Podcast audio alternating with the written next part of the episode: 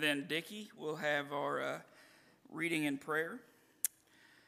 One more song, and then Chris has our lesson this evening. Our first song tonight is going to be on the overhead only Light the Fire. If you would, let's stand for this song, please. Light the Fire.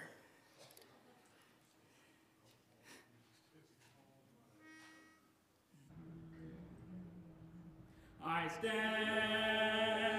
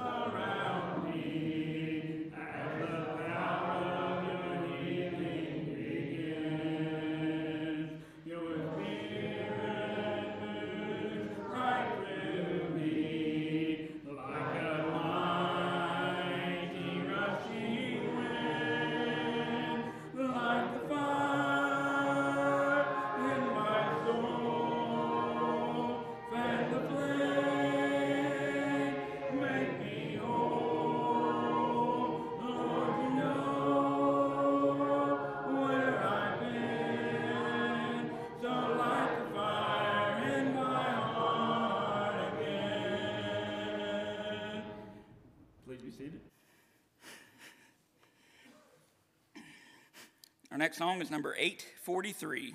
843, As the Deer.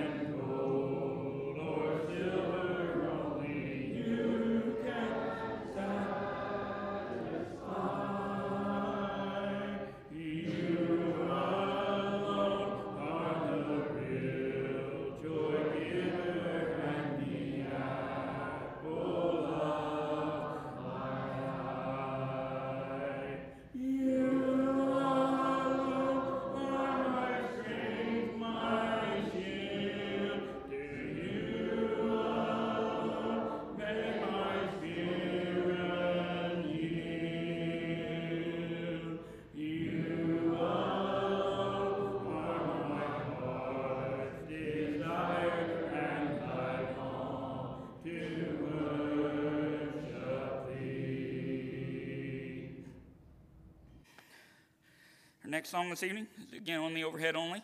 It's Feel the Nails. Feel the Nails. After this, Dickie will have our reading and prayer.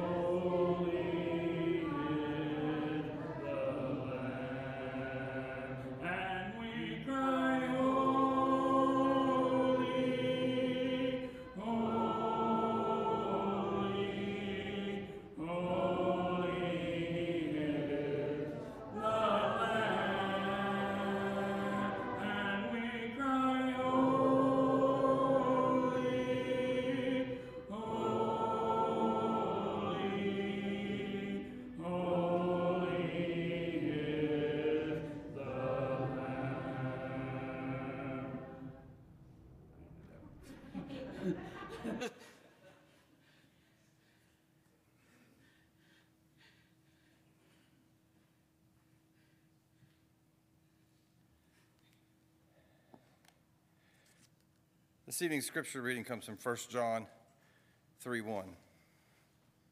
1 John 3 1. Behold, what manner of love the Father has bestowed on, on us, that we should be called children of God. Therefore, the world does not know us because it did not know Him. Let's go to God in prayer. Our gracious and Heavenly Father, we're so thankful for this day. We're thankful for this opportunity to gather here this evening to hear your word and sing songs of praise to you, Father. Father, it's our desire and will that everything said and done here tonight is pleasing to thy sight. And Father, we thank you for the love that you have for us. We thank you for Jesus and what he did for us. It's through his death, burial, and resurrection that we know, Father, we have an opportunity to live with thee in heaven, Father.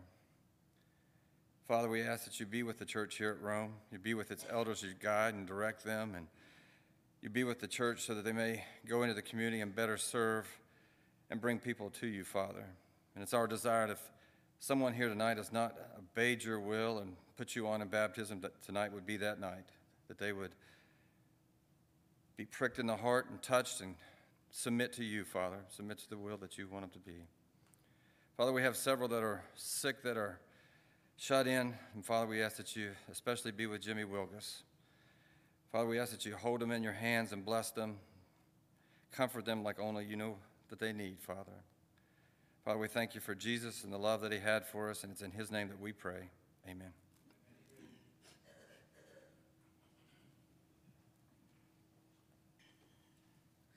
Our song of invitation tonight be number 655. 655. There's a fountain free. Now, if you would, let's stand again. We'll sing number 213. He gave me a song. 213.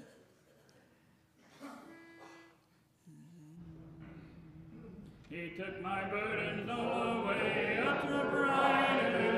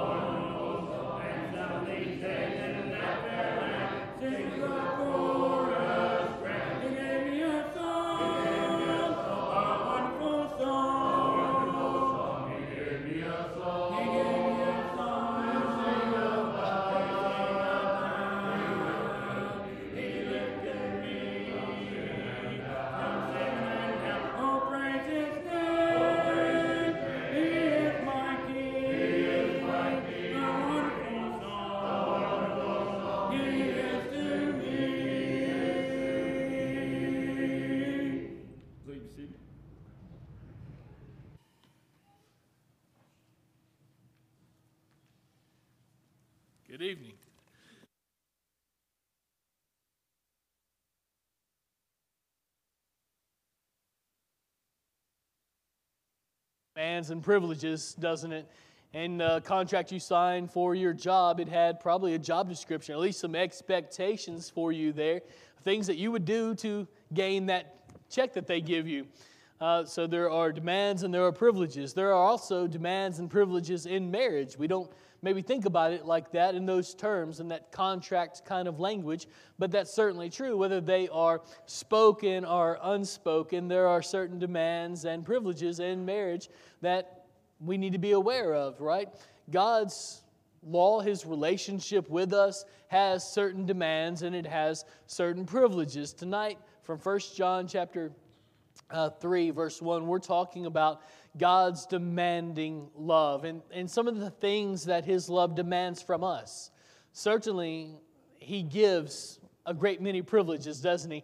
Not, not the least of which is, is heaven, not the least of which is an abundant, overflowing life. Here, as John 10 10 uh, tells us that He gives us, it's a, it's a good life, an overflowing life, life so filled with blessings that David would say in Psalm 23 that his cup overflows. He experienced that type of relationship with God, the privileges of being in God's demanding love. David experienced those things and said, It is too much.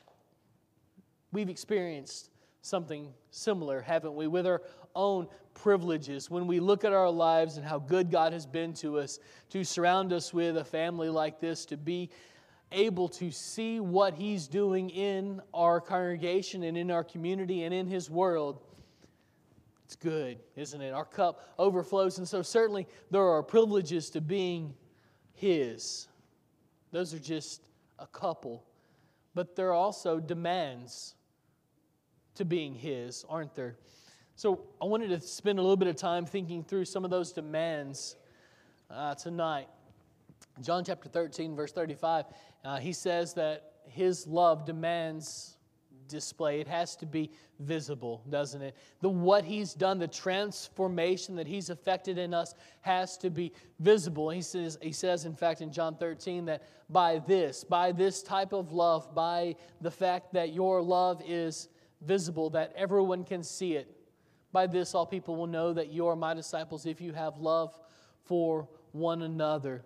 He says something very similar to that in Matthew chapter 6, doesn't he? If you've got your Bibles, flip over there. It's not going to be on the screen for you. Matthew chapter 6, as he's thinking about, um, excuse me, Matthew 5, verse 16, as he's thinking about uh, what it means to be one of his, he calls us salt and he calls us light. And so we're supposed to have this redeeming factor, uh, this preserving factor on the people around us, on our world. So as he's thinking about that, as he's in that vein, that topic in verse 16, he says, In the same way, let your light shine before others so that they may see your good works and give glory to your Father who is in heaven. When they see your good works, they'll glorify God. When they see how you love, they'll glorify God then. The first century church was very good at this, weren't they? They not only loved each other, and this morning we saw the depths to which they would go to for unity, right? That's attractive, but they would not just love each other, but they would love everyone, right? Even Stephen, when he's being persecuted, doesn't revile his murderers, does he? He asks for forgiveness from them. That type of love, when it's on full display, is attractive, but it's also necessary. He demands that our love function like that, that it is on display, but it's not on display to make us better, to make us more, uh, have a higher opinion in people's minds of us. That's not what the point of this type of love is. It is, is it? It's, it's that this is an overflowing out of us. It's not something we think about necessarily, it's something that just pours out of us. We've been so blessed, and so we bless others. This type of love just, it's on display for the purpose that other people can glorify God. His love demands display. In Matthew chapter 25, starting in verse 35, Jesus is going to talk about this topic again. He, he's going to revisit this, this subject in Matthew 25, and he, he's going to couch it in a slightly different way. He's going to say, Some of you saw me naked, but you didn't give me clothes. Some of you saw me thirsty, but you didn't give me a drink. Some of you saw me in prison, but you, you didn't even visit me. And he condemns them. See, their love was sheltered, wasn't it? Sometimes our, our, our children, our small children, sing uh, the light under, they hide your light under a bushel. That, that's, what they, that's what they've done. In Matthew 25, they've sheltered their love. It's not really there. Their love's not on full display because it's not really there. When we see someone hurting, what does James say in James chapter 2? If you see someone cold and you say, Hey, I hope you find something warm, you, you go, hope it works out for you. That's not love. That's also not faith, right? He says, This type of love is on display. It, it's a demand. It's not, it's not something that you get to decide whether you're going to do it or not. This is something that is necessary. This type of love is on display. 1 John 5 3 reminds us that God's love demands obedience, though, too, doesn't it? For this is the love of God, that we keep his commandments, and his commandments are not burdensome. I like that second part. We're going to get to that in just a second. But this is the love of God that we keep his commandments. How, how are people going to know that you love God? Whether you obey him or not right? How well you obey God, how well you follow, is indicative of how much you love Him. Right? That's a uh, hard pill to swallow sometimes. In John chapter 14, verse 21, he says, He who has my commandments and keeps them is the one who loves me. In other words, loving the Lord and obeying him are inseparable. You can't say that you love them and not obey them. Obedience is necessary. But this second part brings us to our next point, and his commandments are not burdensome. God's love demands submission. And so, what is submission? What's that look like? When Saul was told to uh, annihilate all of the, the Amalekites, even had he done it, even had he obeyed. But he did it with a bad attitude. Would he have been in submission to God? No, right? Submission is more than obedience. It's doing the activity you've been commanded to do with a good attitude. Submission indicates that you disagree with the one that you're submitting to. If you were just to agree with them and they told you to do it, that's what you want to do, right? But submission is, is something more than that. It, it almost necessitates that you would disagree with the one who is telling you to do the thing. And so you submit, you put yourself under their care. And you do the thing that you might not want to do, but you do it with a good attitude. That's submission. That's what submission looks like. Remember, his commandments are not burdensome. When Jesus tells the story of the prodigal son, the older brother enters the picture. Has that son been submissive to his father? He hasn't, has he? He stayed, and he's done everything that his father asked him to do, but is he in submission? He's not. Because his attitude is so askew, his heart is so far away from the father's heart. He's not submitting. He may be obeying, but submission is more than obedience. Submission demands how I feel, it demands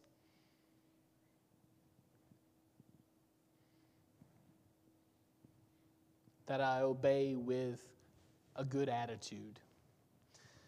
Listen to what James says in James chapter 4. verse 7. But he gives more grace. Therefore, it says, God opposes the proud, but gives, gives grace to the humble. Submit yourselves, therefore, to God. Resist the devil, and he will flee from you. God opposes those who are proud.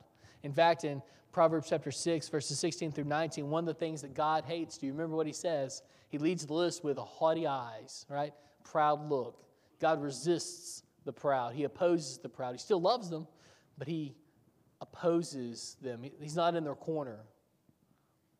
But those who are humble, he gives grace to. So we need to submit ourselves to him. He tells us to do some things that are difficult, some things that our worldly minds would push back against. And so we submit. We say, I think that what you want from me, while I don't always agree, while that's not what I would always do, I know that you want what's best for me, and what you want is actually better than what I want. Even if I can't see it right now, this is better for me than what I want. And so I'm going to submit myself to you. I'm going to put my wisdom, such as it is, under yours. I'm going to submit myself to you. So God's love demands that kind of submission. We don't get to do our own thing. We don't get to be the elder brother who gets to have a bad attitude. He fills a pew, doesn't he? He looks awfully good on paper, right?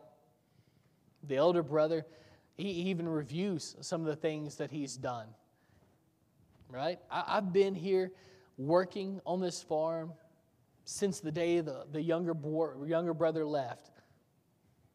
Never did these things for me. You never gave me a fatted calf so I can uh, party with my friends. His attitude's completely misaligned, isn't it? He's obedient, maybe. but He's not submissive. God's love demands submission. It's one of the ways that we show our love for Him is in submission to Him. God's love also demands holiness. Um, 1 Peter 1.15, he says, But as he who called you is holy, you also be holy in all of your conduct. We're in an exclusive relationship with Yahweh. People that have been in this relationship with him in the past might not necessarily have understood how exclusive it was. It's very much like marriage, right? You, you don't get to uh, have other spouses, right? In fact, when Yahweh was setting up this covenant, this exclusive relationship that he wanted to have with Israel in the very beginning. He meets them on Mount Sinai, and the very first thing he tells Moses, the very first commandment he gives Moses, as a matter of fact, is that he is going to be the only one they worship. You can't have any other gods uh, instead of me. You can't have any gods in conjunction with me. I will not be second. I will be first, and I will be only. You don't get to line up the gods. I'll worship Yahweh, but I'm also going to worship um, Baal and, and, the Canaanite gods on the side, just, just every now and then. Or I'm only going to worship Yahweh half heartedly. He says, I'm not in it for this. I am, he uses a word that you're familiar with probably. I'm a jealous God. No one else. This is He's looking for exclusivity. He's always been looking for exclusivity. In every relationship he's ever had with anyone, he's wanted to be the one and only. Israel's problem with Yahweh was that they couldn't give that to him, or they didn't give that to him. They could have. Very much like we can. We can choose him over every other thing in our lives. And that's what he demands. He demands holiness. He demands we choose Him over everything else, that we're set aside for a certain purpose, and He gets to decide what that purpose is. Israel's struggle was that they never really wanted to do that. On again, off again. If you look at their history, take the period of the judges, for example.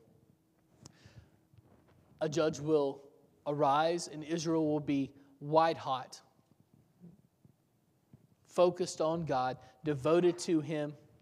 They're not looking back. He is the one and only for them. They are, they're holy. That judge will die. And what happens immediately when that judge dies? They will wander off. And then they'll fall into slavery to another nation. They'll become a vassal nation to, to one of their neighboring, one of the neighboring powers. And then a new judge will come up after they cry out after so many decades for mercy. The cycle repeats itself. Israel's problem with Yahweh was that they didn't want to give him what he demanded. He demands exclusivity, he demands holiness. It's part of his love. If we're going to enjoy the privileges, we're going to have to match up to the demands as well. They refuse to. We need to be cognizant, we need to be aware of how dangerous it is to play this game, to try to serve Him half heartedly. You're either all in or you're all out. They figured that out after a couple thousand years. We need to figure that out right now and be all in. He demands holiness. His love also demands perfection. So walk, walk through this little section here with me in 1 John 2. He says in verse 4 Whoever says, I know him, but does not keep his commandments is a liar, and the truth is not in him. John, the apostle of love, right? He, he's bringing He's bringing the heat here. Verse 5, but whoever keeps his word, in him truly the love of God is perfected. By this we may know that we are in him. Whoever says he abides in him ought to walk in the same way in which he walked. When we say that his love demands perfection, we're not saying sinlessly perfect because that's not we're not capable of that, right? Paul reminds us in Romans that we've all sinned and we've all fallen short of the glory of God. He's not saying he's not looking for sinless perfection. What's he looking for? Consistency. He's looking for consistency. How focused are you? What's your track record look like? Do you live like this on Sunday and Wednesday and like this Monday through Friday? Do you live righteously, focused on His kingdom for this part, this season of your life, but in the other seasons of your life, you wander like Israel during the period of the judges? He's not demanding sinless perfection, he's demanding consistency. By this we know that we are in him. Whoever says he abides in him, are you living in him? Is, is, is, is your matter of practice righteousness? Is, is your life consistent with the holiness that he demands from us? Am I frustrated by what frustrates him? Am I loving what he loves? Am I in line with him or am I off doing something else? His love demands perfection. His love also demands humility. This is one that we, we dare not overlook. We've already talked about how he opposes the proud. Listen again in 1 Peter 5. He says, Humble yourselves, therefore, under the mighty hand of God so that at the proper time he may exalt you. There's exaltation coming, right? There's paradise coming. There's promises that are waiting to be fulfilled. There's privileges coming. But there's also demands, there's responsibilities, right? We need to humble ourselves. We're casting all of our anxieties on him because he cares for us. You remember King Uzziah from Second Chronicles? In the Old Testament, there's, there's a king named Uzziah. He actually dies during Isaiah's reign. Uh, as Isaiah starts prophesying, King Uzziah dies. It's in Isaiah 6 and we find that out. But Uzziah, for the most part, for the most part is a good king. He's a good man. Um, reigns for a long time. Toward the middle of his reign, though, toward the end, I guess, uh, three quarters the way through his reign, pride strikes this guy. And what has been an otherwise good king, a good man, pride strikes him and he enters the temple and he refuses to listen to reason. It's not his place to be offering sacrifices in the temple, but that's what he's going to do, and you just better move out of the way. And so finally, some priests stop him. They stand in his way. God strikes him with leprosy. And if I'm reading the text right, he never repents. He lives with leprosy for years, decades. I'm assuming in an attempt to bring him back to humility. God strikes him with this leprosy, and it never works. In the Old Testament, that's God's MO. That's how he, that's one of the usual normal things that he does is he will do something like that. He'll strike somebody with something in the hopes that they will repent. He strikes Uzziah with leprosy, but the, Uzziah never repents. His pride got him. God's love demands humility.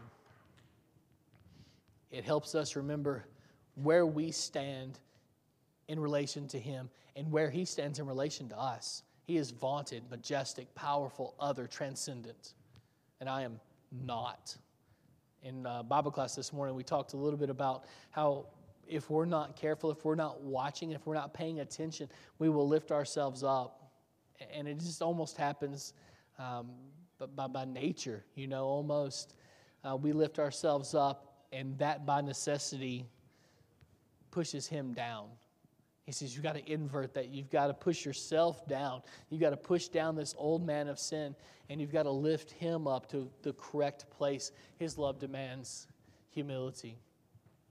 The final thing that his love demands is confidence.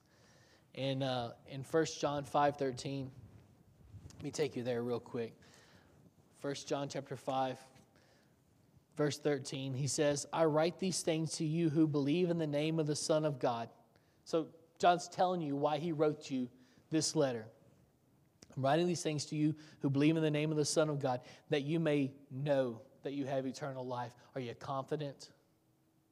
Are you confident that the privileges that we've been talking about are yours? John says, I'm writing these things to you so that you can know, not so you can guess, not so you can be kind of aware that they're there, but so that you can know that those privileges are yours. He says, You can be sure, you can be confident in your salvation. Well, what's that look like? Paul tells us a little bit of what that looks like in Romans chapter 8. He says, I'm sure that neither death, nor life, nor angels, nor rulers, nor things present, nor things to come, nor powers, nor depth, nor height, nor anything and else, nor anything else in all of creation will be able to separate us from the love of God in Christ Jesus our Lord. What about hate? Nope. It's not able to do it. What, what about lust? Nope, not able to do it. What about, what about Satan? He's not able to do it. He can't pull you away from God. You can walk away.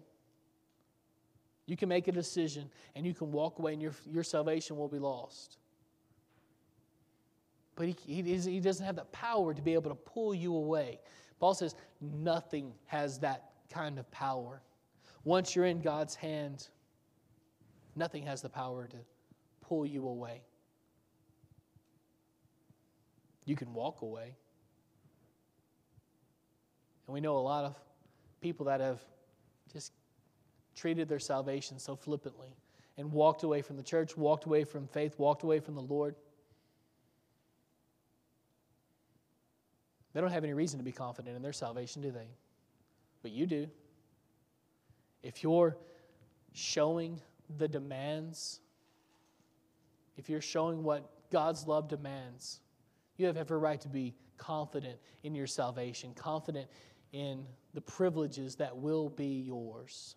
So, this evening, if you're not confident, what are you waiting for? There's no better time to be confident about your salvation than at this very moment.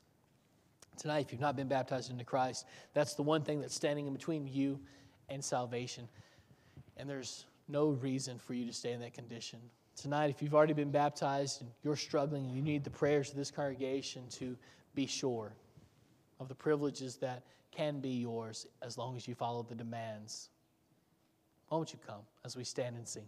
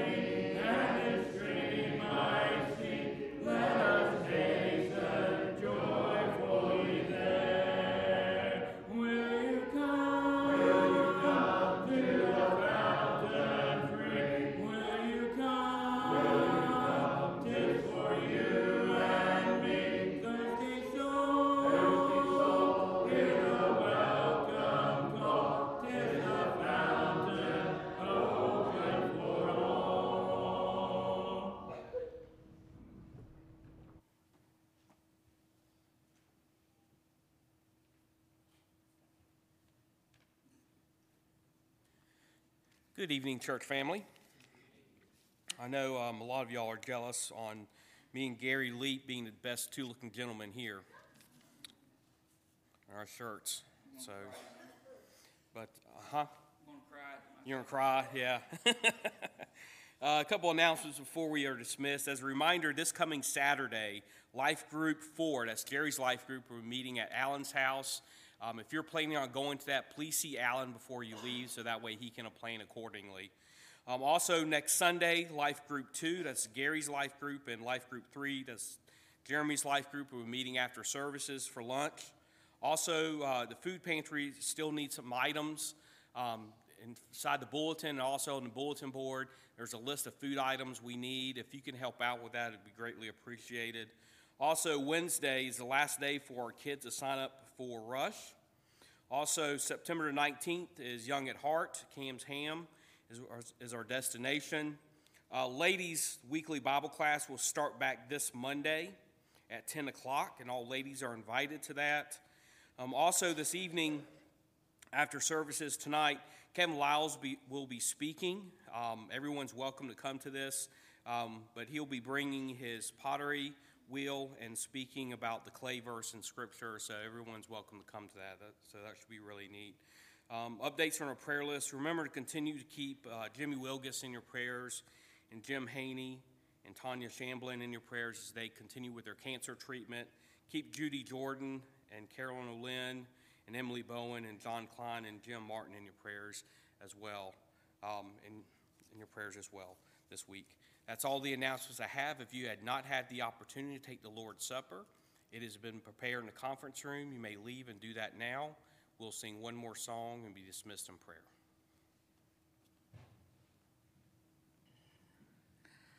Our final song this evening is number 350. 350. Jesus, hold my hand.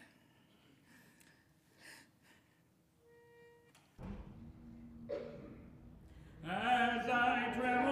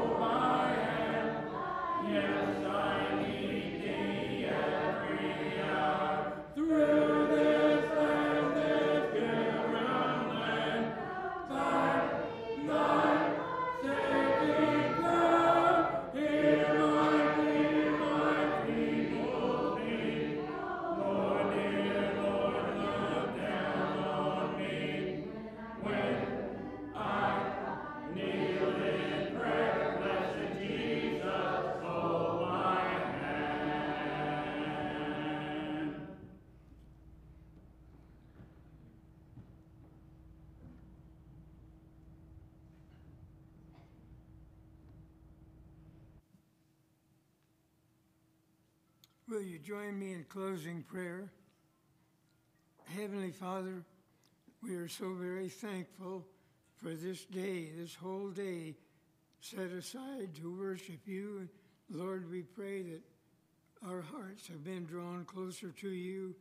And Father, help us to keep our hearts close to you throughout this week, to continue searching your word for the ways that we should, the actions that we should take. And Lord, we pray that as we utter prayers, that you will hear and, and answer them for us, dear Lord. Thank you so very much. Thank you for uh, this week. And we pray, Lord, that there's some something in our life that will be influential to those who, do, who are unsaved and may not know you, so that we can somehow can teach them or give them the desire, Father, to turn to you and, and to add their lives to those who have been saved. Lord, praise you and thank you and continue, Lord, to watch over us and hear our individual prayers as we go through the week. We pray in Christ's name. Amen.